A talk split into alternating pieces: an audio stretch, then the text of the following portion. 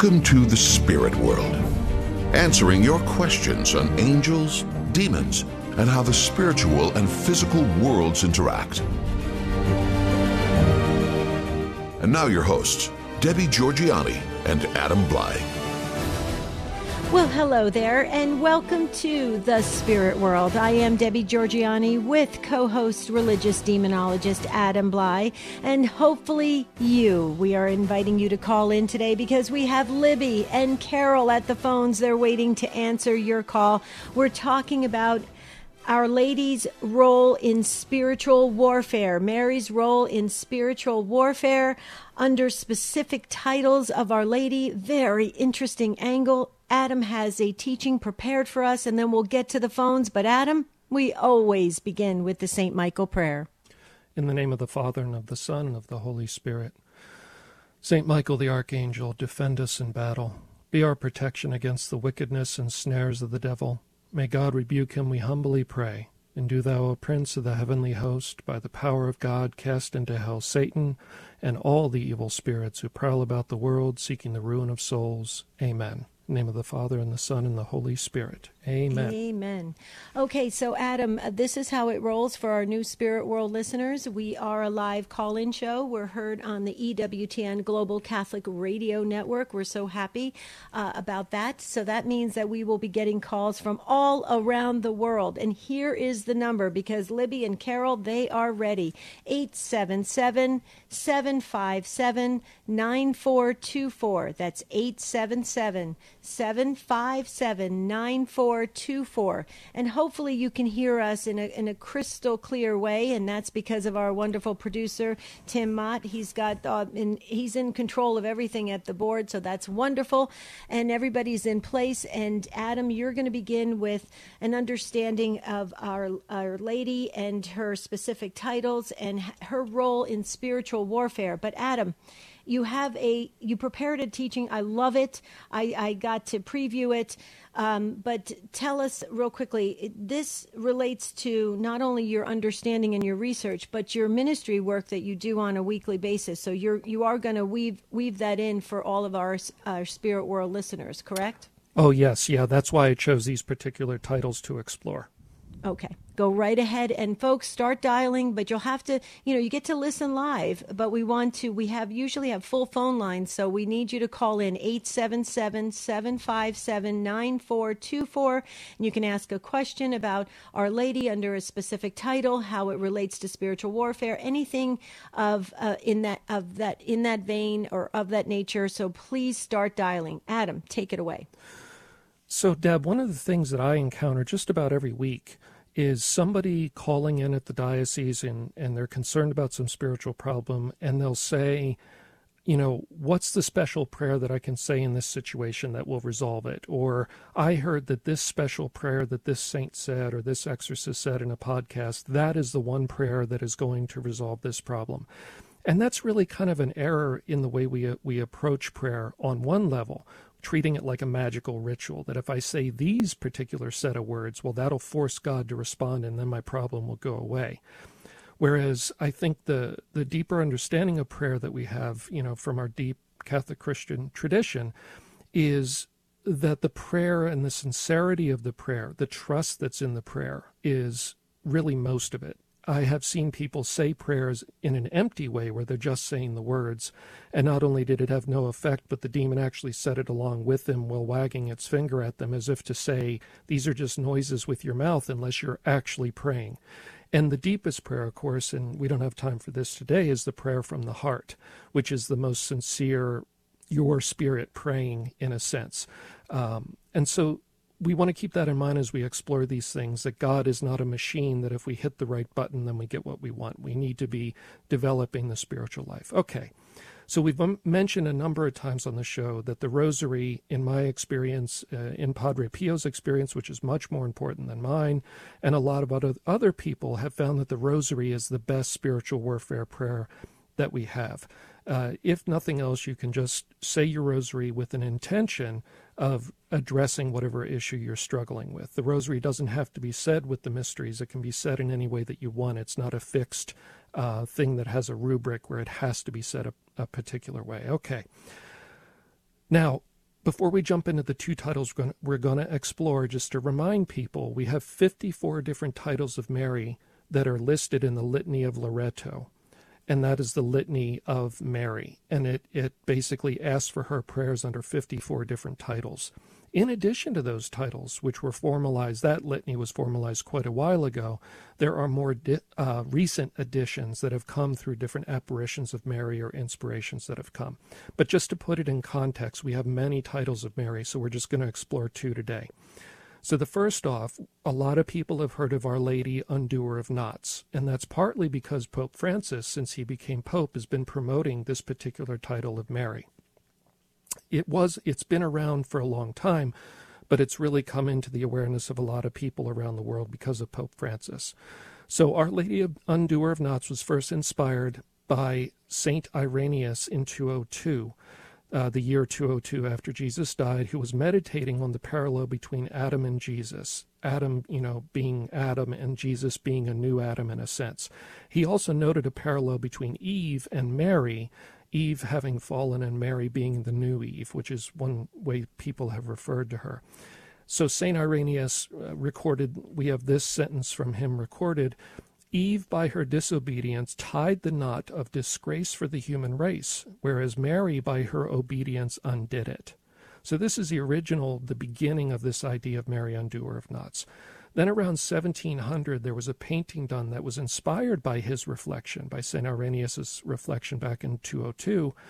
And that was painted in Germany, and it's been hanging in a Catholic pilgrimage church, church St. Peter am Perlach in Bavaria, Germany, ever since. And a lot of people go there to see that painting that was based on that first reflection. Since Pope Francis came in, he's promoted this devotion a lot. He even crowned a copy of Mary Undoer of Knots, a statue of Mary Undoer of Knots in the Vatican Gardens in 2021. A lot of people probably aren't aware of that. So, what is this devotion about? It's about when we turn to Mary for help, when we have personal or relationship, life problems that seem to be unresolvable, that we've tried to resolve and we're just struggling and we're not getting anywhere with them, and they seem to be tied up tight as if tied in knots that we can't undo. These could be family issues, personal addictions, unemployment, uh, fear of violence, and any number of things. Now, how do we pray to Mary, undoer of knots? There's a specific litany of Mary, undoer of knots that we can go to if we wish, and that's that, that's um, I'm sorry, novena. There's, so there's a novena to Mary, undoer of knots that we can go to, and we'll put a link to that um, we'll put a link to that up on our Facebook page for people. There's a good copy of that on, on ascensionpress.com. So that's one way, and that's a novena over a number of days with a particular intention of what we're struggling with. Another way is to, as we say the rosary, have an intention of addressing Mary under that title as we say the rosary. But, you know, the, the most kind of standard and the one most people use is, is the novena. Okay, all that being said, Deb, what you said at the beginning is true. I, I current we have a current case going on where the person has been struggling. Uh, they initially struggled a lot with their issues about Mary and the role of Mary in the spiritual life and in Christianity, and, and those have been resolved. But they've been turning to Mary Undoer of Knots in terms of their family issues that have you know um, been a real challenge for them, and they're seeing tremendous progress with those issues. So when people are going through spiritual warfare, in particular, I see that they have issues with doubt. They have issues with distrusting God because they've kind of felt like they've asked God for help and they're still suffering. People that despair eventually and they're struggling with despair and just giving up. People that have fear of the spiritual warfare or the problems that they're going that they're going through. Mary Undoer of Knots has helped many people under, you know, Mary has helped many people under that title with these personal aspects of spiritual warfare. Because spiritual warfare isn't just about saying prayers, it's about where I am at psychologically and emotionally in my relationship with God as I'm going through uh, spiritual warfare and doing things. So, again, Our Lady Undoer of Knots, there is a novena that we'll put a link to for people that they can do over a, a number of days with a particular intention of whatever you're struggling with. Okay. Our Lady of Sorrows is the other one that I wanted to touch on today. And that is um, the feast day of that is September 15th, which is the day after the Feast of the Holy Cross. And that's on purpose. The church put it there because it's such a close association. So, Our Lady of Sorrows was first referenced by Simeon when when Simeon told Mary in the temple in Luke two thirty five, "You your, yourself a sword will pierce." Um, this was the first sorrow of Mary that they were bringing Jesus to the temple, you know, to go through the proper rituals, the Jewish rituals at the time. And Simeon basically said, "You're going to be pierced with a sword. Your heart will be pierced with a sword." And and that, you know, uh, that was the first kind of scriptural reference to her sorrows that were coming. Of course, you know, when he was crucified and all the suffering he went through. The devotion to Our Lady of Sorrows, really in terms of within the life of the church um, after Jesus, was written down by St. Anselm, who was a doctor of the church in the early 12th century. And he kind of started to formalize a devotion to Our Lady of Sorrows. By the 14th century, so the 1300s, seven sorrows of Mary were associated with the feast day. So initially it was just that scriptural reference to Simeon saying, You're going to suffer greatly because, you know, he was foreseeing the suffering that she would go through. But by the 14th century, it was expanded into that prediction of her sorrow in the temple, the flight into Egypt, losing Jesus for three days in the temple, encountering Jesus as he as he's carrying the cross, standing at the foot of the cross, receiving his body as it's taken down from the cross, and watching his burial. So, those are the sorrows of Mary that were expanded in the 14th century. Also, in the 14th century, after the church kind of expanded those, Mary visited St. Bridget of Sweden. Now, here's where it gets very specific and important, Deb. A lot of people have heard of Our Lady of Sorrows, but they don't know the specifics of the promise. Those who say seven Hail Marys daily while meditating on her sorrows that we just went over would receive her help in a number of ways. And here's the promises. Hopefully we'll we'll get to these before the music starts. She'll grant peace to their families. They'll be enlightened about the divine mysteries. She will console them in their pains and accompany them in her in their work. She will give them as much as they ask for as long as it doesn't oppose her son's will or the sanctification of their souls, will defend them in their spiritual battles with the infernal enemy, and will protect them at every instant of their lives. And that's the big one for spiritual warfare. It's the one title of Mary that promises her protection against the infernal enemy in our spiritual battles. She will visibly help them at the moment of their death, and they will see the face of their mother at that time. And she also told St. Bridget, I have obtained this grace from my Son that those who propagate this devotion to my tears and sorrows will be taken directly from this earthly life to earthly happiness, since all their sins will be forgiven and my Son will be their, their eternal consolation and joy. So I know that's a big mouthful. Um, is there any part you want to amplify on, Deb? Well, I love that you picked uh, St. Bridget of Sweden. Um, I want to pick up on the other side of the break. You hear the uh, music, Adam. Um, Let's talk a little bit more about uh, the promises, at how we enter in with our intentions, the how effective that is. Um, let's talk about that on the other side of the break. If you want to call in, please do so right now at 877 757 9424. We're talking about Mary's role in spiritual warfare today on the spirit world. Please stay with us. Better yet, call us. And uh, oh, wait, Adam mentioned this. I got to mention this too. Go to Facebook, like us there. We're trying to grow the family at the Spirit World Podcast.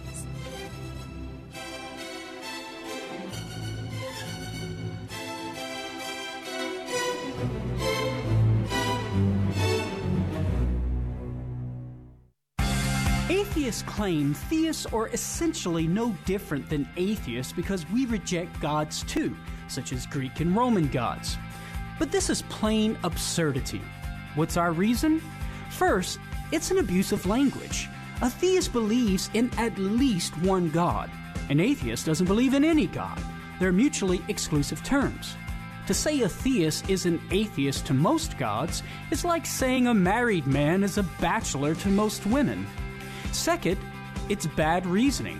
To say I'm an atheist because I reject some gods is like saying I'm an anarchist, one who rejects all forms of government because I reject communism and fascism, some forms of government. But that's silly. So the claim that atheists and theists are no different doesn't hold water. I'm Karlo Broussard with the ready reason for Catholic Answers, Catholic.com. Stand Tall is now offering advanced group coaching sessions with master coaches highly trained in life skills. Visit standtalltoday.com and register for one of our upcoming group coaching events. These virtual opportunities are designed to take you to the next level of life in your relationships, career, faith walk, and so much more. Space is limited. Hurry to standtalltoday.com and sign up for one of our advanced group coaching sessions. standtalltoday.com.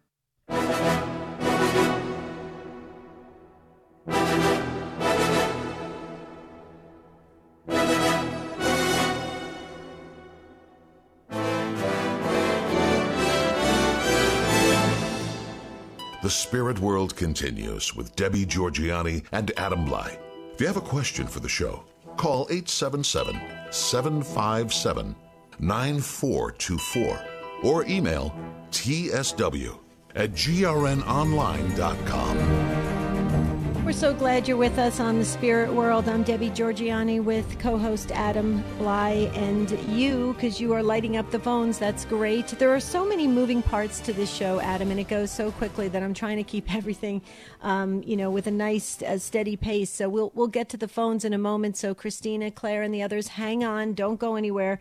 Um, Adam, uh, you shared that you we were going to be posting the links on our Facebook page. So I shared with um, the Spirit World listeners that they can go to to Facebook, like us at the Spirit World Podcast, and pick up those links right there. Also, Adam, I, I shared that I absolutely love that you brought in St. Bridget of Sweden. I absolutely love her. Um, and I, I, wanted you to pick up a little bit, but tell us um, how much uh, more you want to share before we go to the phones. I, I just want to give our listeners a chance to call in and, and get ready. Yeah, I, I agree with you. Saint Bridget of Sweden is a is a great saint to mm-hmm. look into. Um, and I guess I would the the final thing I would say, Deb, we kind of quickly went through the history of just two of Mary's titles and some of the things associated with them.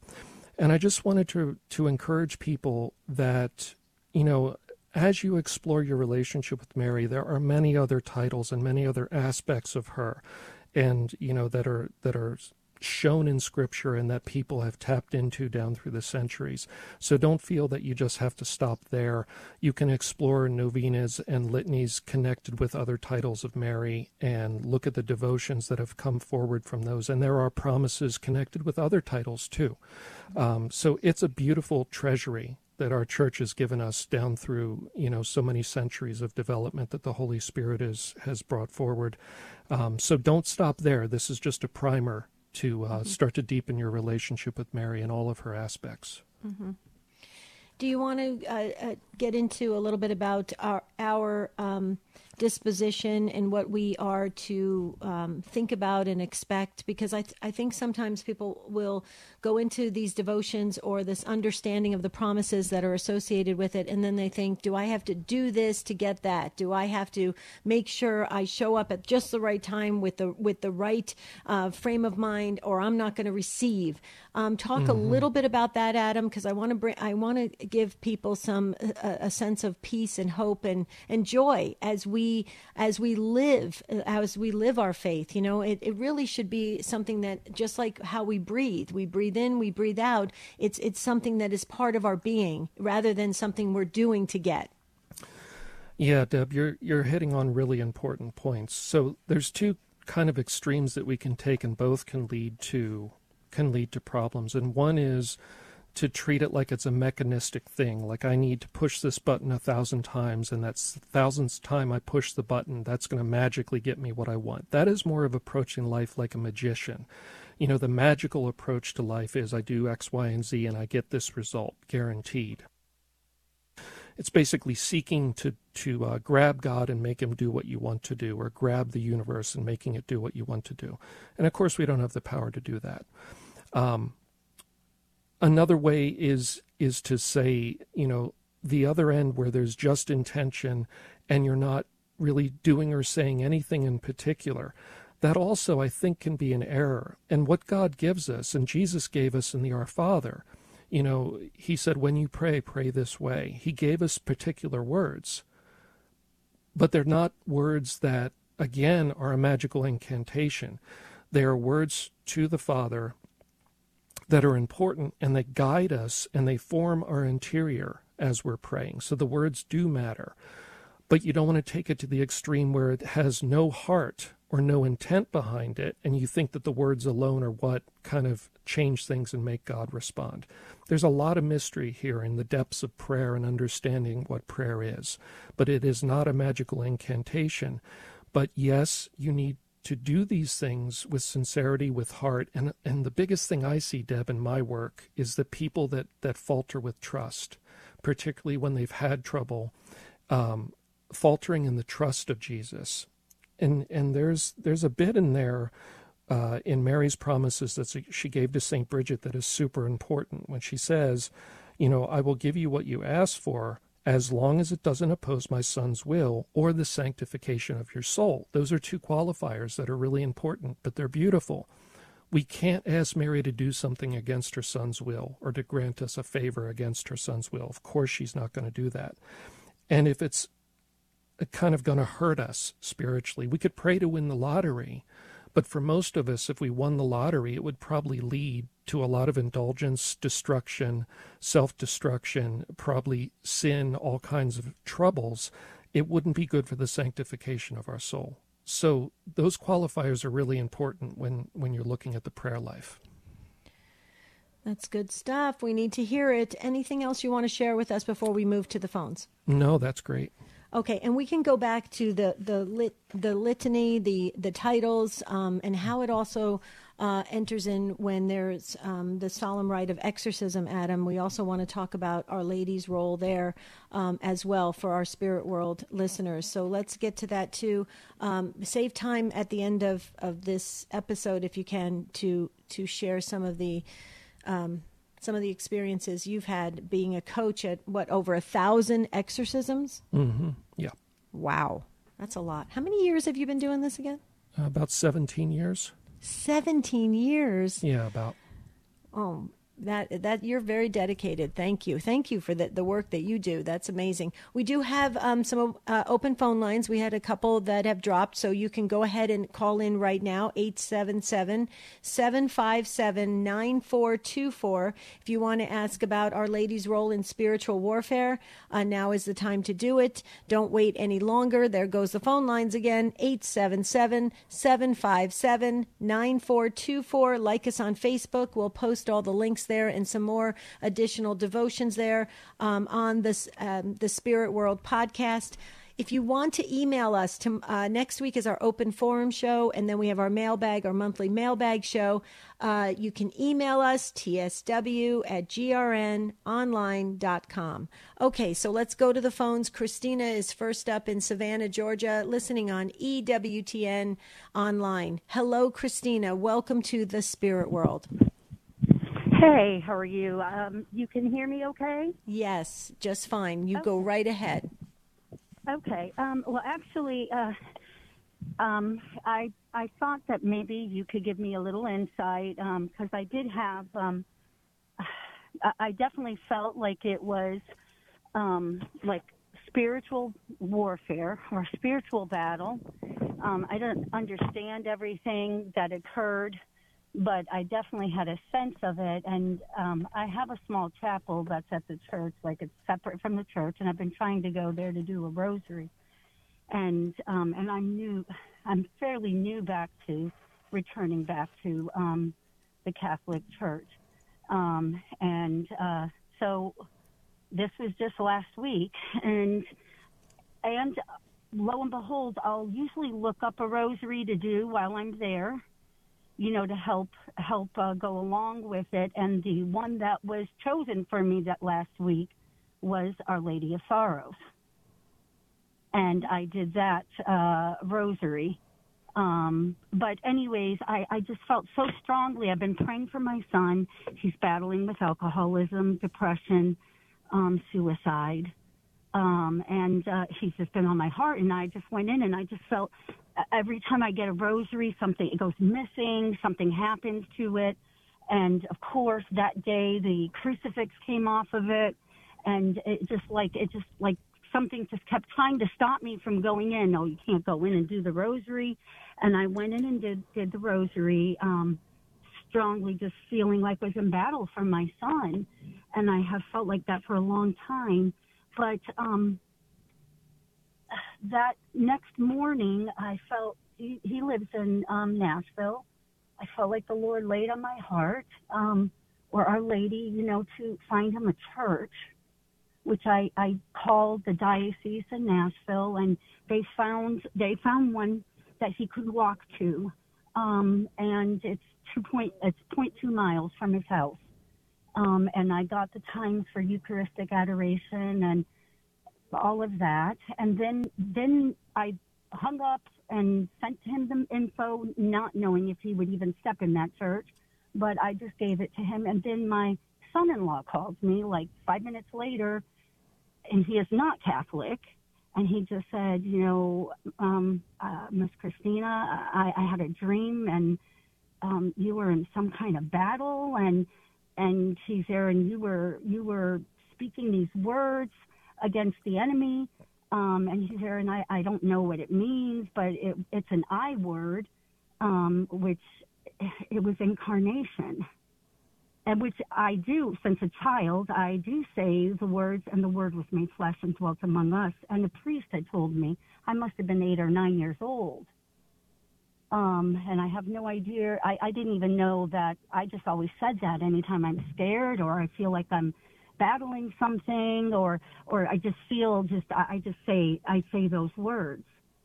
And then um when he told me that, I, I went back to the the church that they told me my son could walk to, and it is the Cathedral of the Incarnation.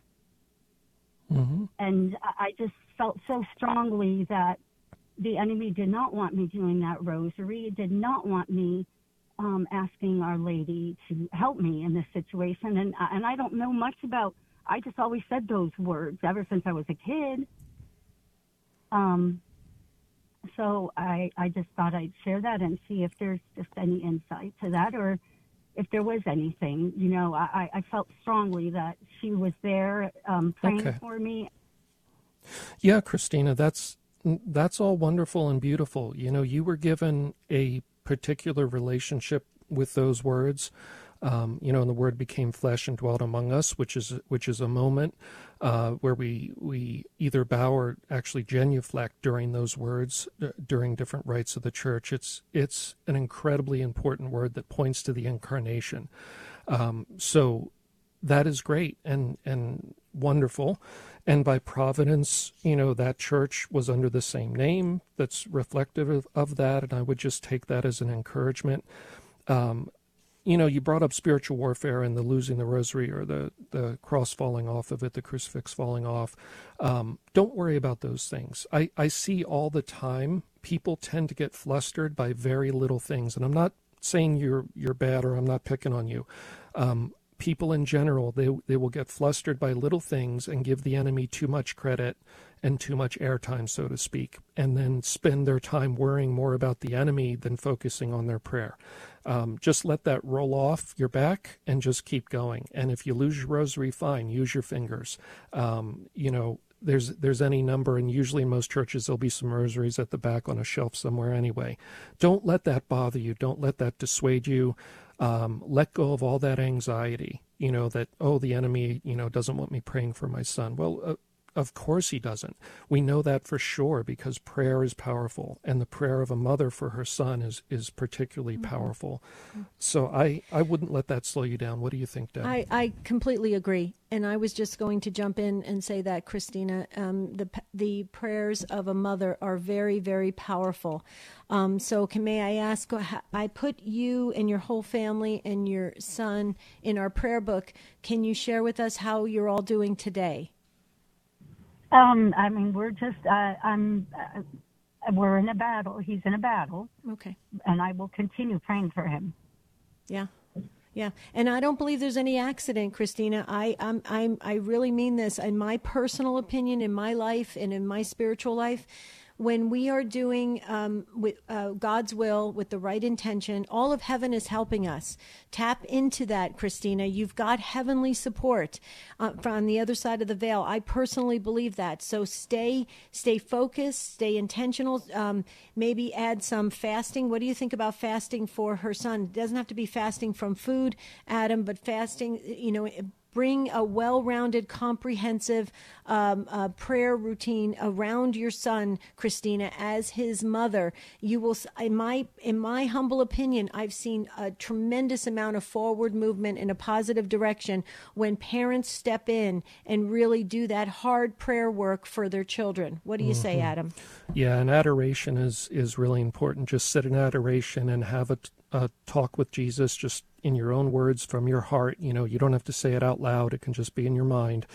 And and then Christina consider doing the novena to Our Lady of Undoer of Knots that we mentioned earlier. We'll put a link to that on the Facebook page. You can grab that there, um, and then go through that novena for your son. And that might be a really um, wonderful um, kind of mm-hmm. process to go through for you right. too. Tim's on top of it. He's already putting the links on Facebook as fast as we're you're announcing them. So that's fa- that's fabulous.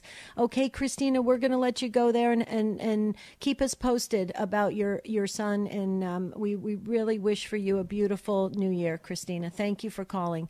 Thank um, Okay. Thank you. God bless you. You can always email us too at tsw at grnonline.com.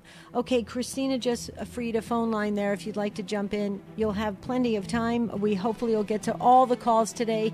You hear the music. On the other side of the break, uh, we'll start with Claire and Christopher and Bill and the others. So please dial this number 877 757 9424. You can also make comments to us for our upcoming open forum and mailbag show on this um, uh, on Facebook at the Spirit World Podcast. So there's always ways to get in touch with us. So please, um, please do so. We we value that and we love the participation. We're journeying together here on the Spirit World. Stay with us.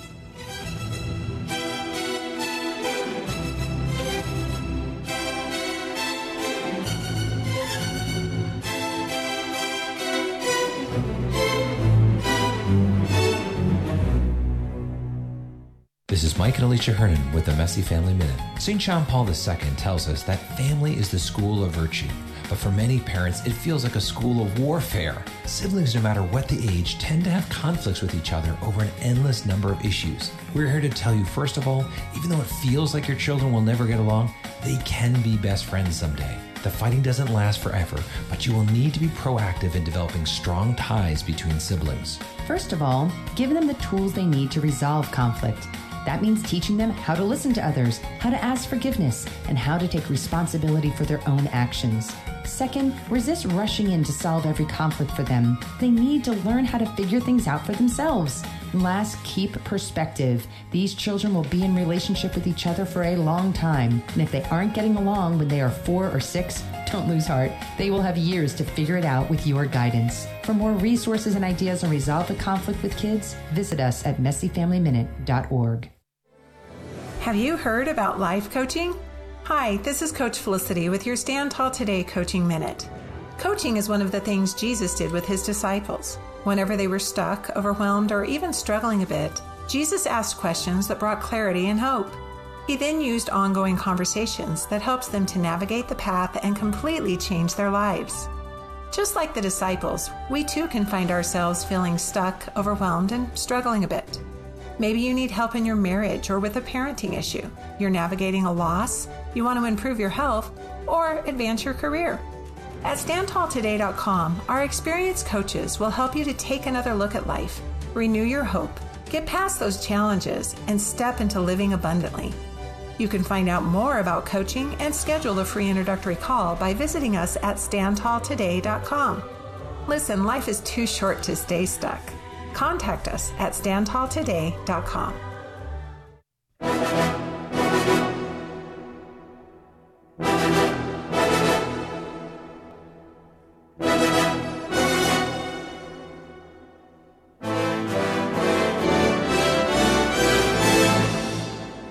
The Spirit World continues with Debbie Georgianni and Adam Blai. If you have a question for the show, Call 877 757 9424 or email tsw at grnonline.com. 54 titles for our Our Lady. And Adam, uh, you focused actually on, on Lady Undoer of Knots and Our Lady of Sorrows, and there's so many more, which is so interesting. We're going to have to do um, shows. I think we should do a show um, almost once a month on Our Lady uh, for the rest of this year so we can really explore all the different. Um, the, the different angles and the different uh, importance that Our Lady plays um, in our, in our roles, depending on where we're what what we're doing in life, right? So mm-hmm. so we can always relate to our spiritual mom. I love that. Um, but Adam, um, we've got Christopher who's coming up shortly about the Brigittine um, Rosary. So we're going to be talking about that the the sixth um, um, six decade rosary. So we'll talk about that. Christopher, hang on because Claire got in right before you listening on the Guadalupe Radio Network app. Hi, Claire. Welcome to the show. Hi. Can you hear me? Yes, we can. Go right ahead. Okay. Yes, because I'm hearing you guys with kind of like an echoing effect. Like I'm hearing you double, so I'll just oh. go ahead and talk. Okay. We're sorry about that, but if it's okay, we can hear you perfectly. So go go right ahead and ask your question or comment. Okay. I had started the process a couple years uh, back to uh, to um, have some prayer said over me. There's a priest in our diocese who has like a very like a deliverance prayer. I'm calling it that. I don't know if that's what he would call it. Uh, he has a healing ministry where they pray over people who who he um like maybe are being oppressed or you know something like that. And that's what i was struggling with like some oppressive thoughts uh over several, a long period of years and other things. And so i had you know i started off the process and i had some interviews with him where he was talking to me about it. Um and then i even met with his team. It was a lady that kind of helps him. And um i i don't know that she does any of the praying but uh another priest that was in training, you know, and but then I heard one of your shows, Debbie, where you were saying that it was dangerous to have people lay hands on you, and I sort of backed off from the process. Mm-hmm. So I wanted to know. I'm kind of I'm still struggling so much with those same issues, and I wanted to go back and have them pray over me, but I, I'm sort of skittish about it because of what I heard. It made sense when you said it. Mm-hmm. So. Mm-hmm.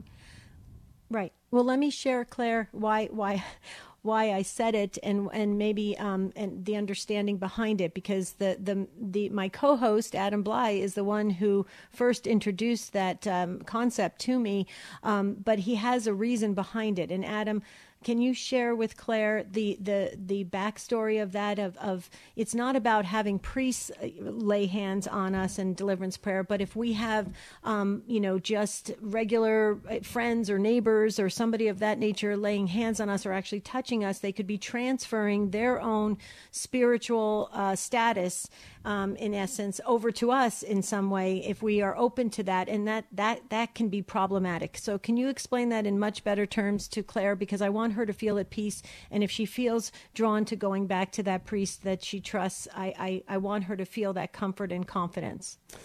Yeah, sure. So so Claire, you know, the thing that we had said it, it it touches on the idea of authority and submit, submitting to authority.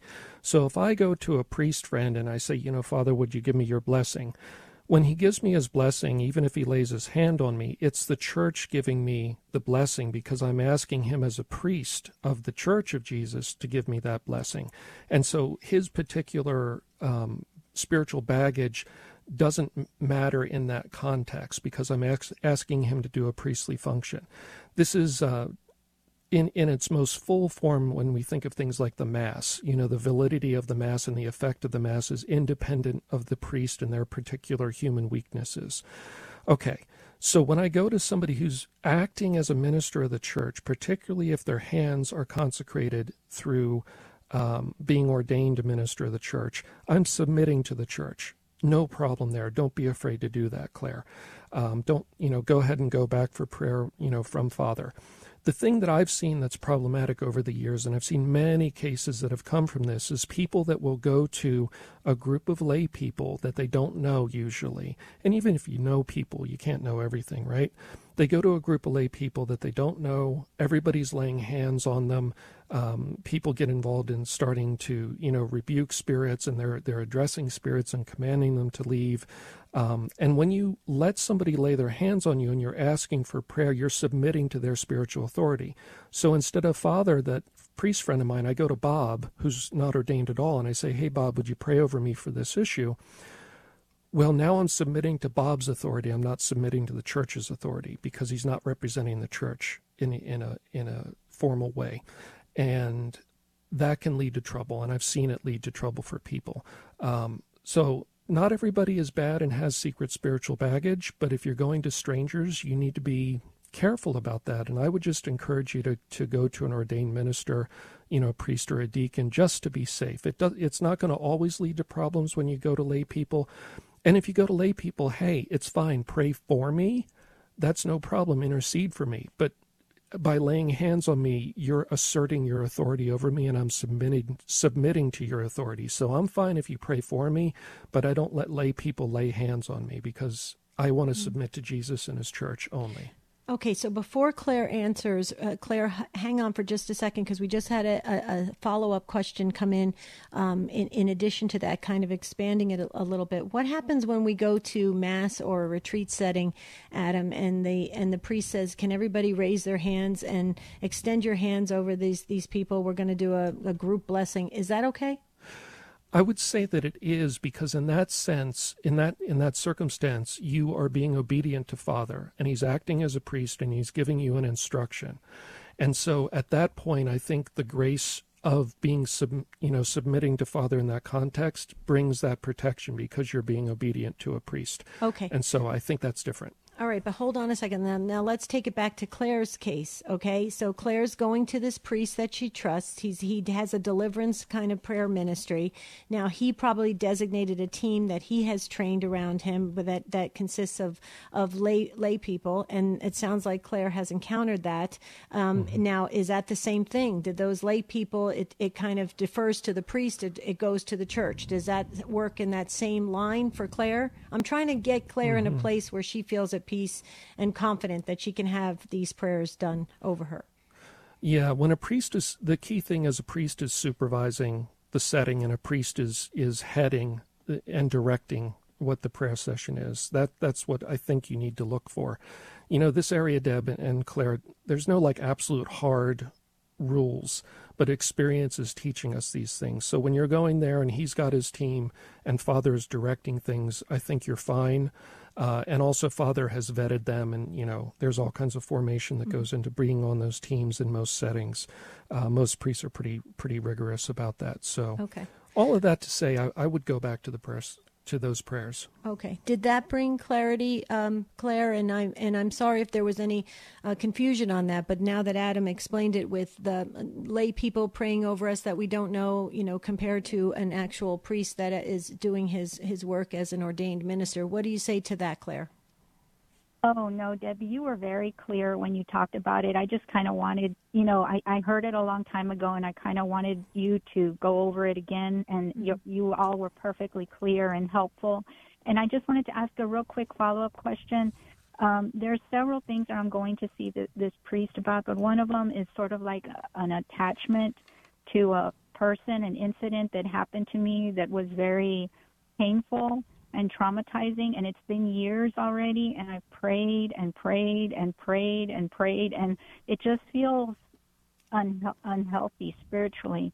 And so I've already talked to him about it, but can Adam give any or you give any advice like how I can pray for that on my own because I try very hard to stay in a state of grace.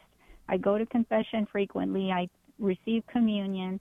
I pray as much as I can. I do have OCD, so praying is difficult for me. Mm but um, I try my my best, and it's still there. The pain is still so, you know, I do feel God helping me, and I guess I'm being impatient. But I mean, are there any other prayers you can do when there's? It feels like there's a, I don't want to call it something it isn't, but like an attachment Mm-hmm. Yeah, Claire. Mm-hmm. So, so there can kind of be wounds when we've been traumatized or hurt by people in, in various ways, and those wounds can kind of stay with us. Um, there's not like a one single prayer. One thing that I found to be helpful in working in deliverance and exorcism is you try to forgive that person. And I know it's not, as humans, it's not easy for us, and, and we may not be able to fully forgive them, but try to forgive them and ask Jesus to make up the rest of what you can't do in terms of forgiving them. Ask the Lord to forgive them and beg forgiveness for what they did, and ask Him to forgive them the rest of the way that maybe you can't yet at this point. Because, you know, the enemy holds on to the two sides of this coin. One is our sins and one is the sins of others. And if and if we hold on to our sins, the enemy can hold on to us. And if we hold on to the wounds from other people's sins against us, he also can hold on to those. And so, you know, I understand, especially with the OCD, it's difficult for you. Can't just snap your fingers and be free of those memories. But again, try to forgive and ask Jesus to make up the rest, and then also work in therapy on you know the emotional and psychological aspects of this because sometimes those can really be stuck points too. I completely agree.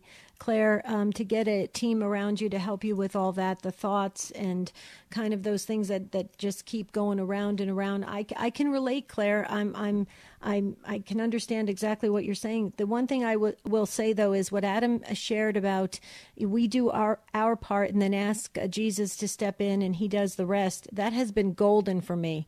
And I, and I, Adam said it so eloquently, Claire, but the way I do it is I say, okay, Lord, I'm going to give like this little pebble in the pond and you're going to take care of the rest because I can't do it because I'm mm-hmm. I'm feeling all the anger, all that kind of stuff and the emotions and the memories and everything. And Claire, it's been wonderful and, and I will tell you that the pain, I have turned it around. It's a process, it's a daily process, but use that that pain to work for you rather than against you and to advance you spiritually because um, if you can if you can get through it, if you can weather it, if you can stay faithful like you're doing, uh, the blessings I believe will flow on this side of the veil and also when you get uh, in, into eternity. So Claire, God bless you. I put you in the book. I'm going to be praying. So um, we've got your back in prayer. Okay. Thank you, guys. I love you both and Aww. keep up the great work. God bless you both. God bless you. Thank you. We love you too, Claire. Happy New Year. Thank you so much. Christopher is up next talking about the uh, St. Bridget um, six decade rosary. And uh, Christopher's in Seattle, Washington on the iCatholic radio app. Hi, Christopher. Thanks for waiting and welcome. Hello. Can you hear me? Yes. Go right ahead. Oh, um, I'm a big uh, devotee of Mary. I do the rosary um, for years. I've done it every morning. But last week I bought um, online a six decade rosary.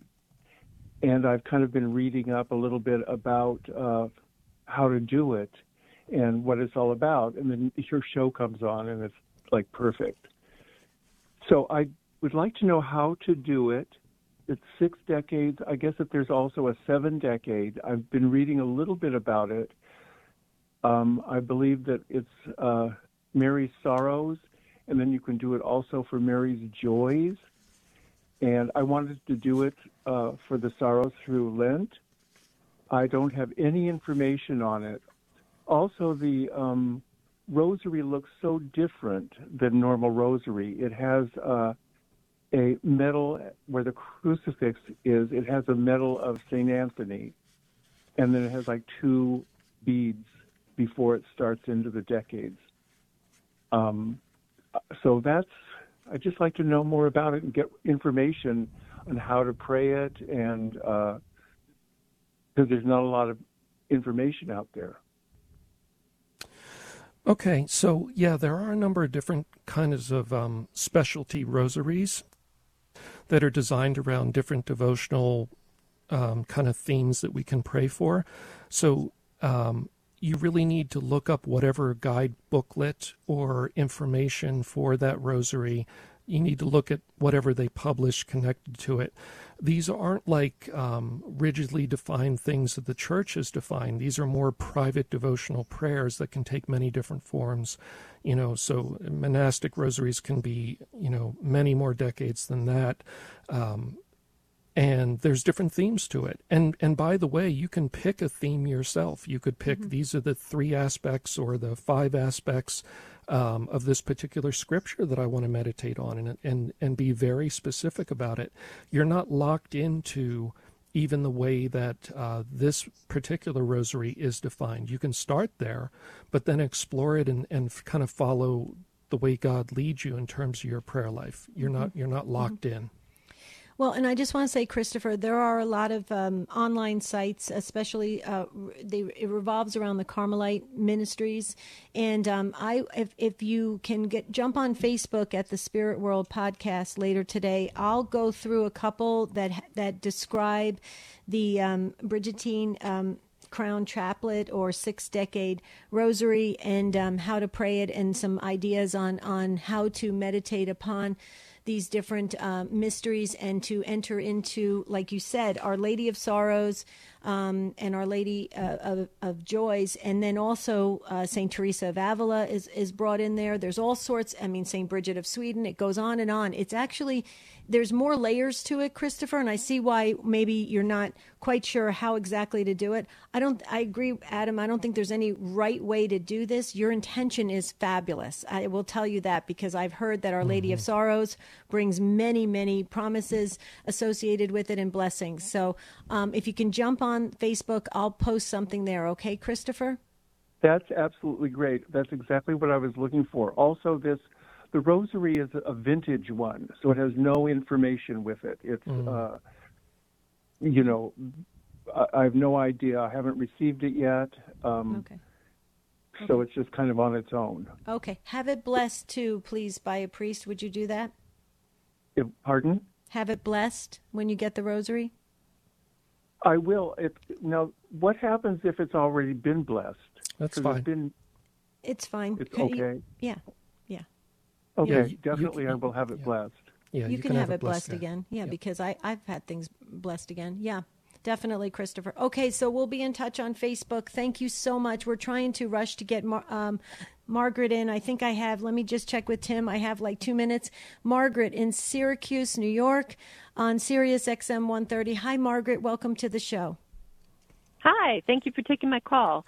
I know you guys are uh, quick on time, so I just had a question when you were saying not that lay people shouldn't, you know, lay hands on other people, et cetera, and say prayers. I was just wondering because I've always heard that uh, parents should bless their children. So through at night, I would always say to my children, give mm-hmm. them a mm-hmm. blessing, lay my hands on their forehead, and, and ask the Blessed Mother to watch mm-hmm. over them, keep them safe, and, and I just mm-hmm. wanted to make sure that that was okay. Oh yes, oh, yeah, yes, Margaret. I did that so, all the time. Go ahead. Adam. Yeah, so so as a parent, Margaret, you have a particular ministry given to you by God, that is to get your children to heaven, and you know within the sacrament of marriage you know there there is a there is a ministry there. And you have a baptismal priesthood which we've we've talked about before uh, a little bit. So you through your baptism you do have a form of a priesthood. It's not the same as as your hands being consecrated in ordination. But because you have a ministry of parenthood, you do have authority over your children. Before they reach the age of reason, you have complete authority to choose for them, which is why you can baptize a baby without asking its permission. Obviously, they wouldn't be able to respond anyway, but you have that complete authority till they reach the age of reason, which is usually seven years old. And even after that, you have a lot of authority to bless them. So, parents, don't be afraid to lay hands on your children and pray for them in various ways. And if I could just super quick, Deb, but we had a priest write in uh, and and reiterate what we had said on the air that when there's lay members of the priest team that are under his direction, that's fine. That's a different thing because mm-hmm. they're working in obedience to the that's church. Right. Mm-hmm. And generally, those lay teams are not giving direct commands to the demon, they are doing intercessory prayers. Essentially, Jesus, please, please free this person, which is a different type of prayer. Wow. Oh, Fantastic. We're so glad we had our, our priests uh, weigh in on this. Margaret, thank you so much. Happy New Year to you. Mary Jo, we're not going to get to you. Bill, we're going to make a promise to you Next week is our open forum show, and Bill was was waiting so patiently to talk about the Blessed Mother and praying to the Blessed Mother, and and and was struggling with some issues on that. Bill, we're going to ask you to call back next week. It's an open forum. We'll put you to the front of the line. Okay, we promise you that. We we just let Carol and uh, Libby know that that Bill gets to the front of the line. Thanks, you guys. You did a great job. Thank you, Carol. Thank you, Libby. Thank you, Tim, our producer. And this is uh, for Adam Blai. I'm Debbie Georgianni. Until next Saturday, have a beautiful and blessed week. We'll see you real soon.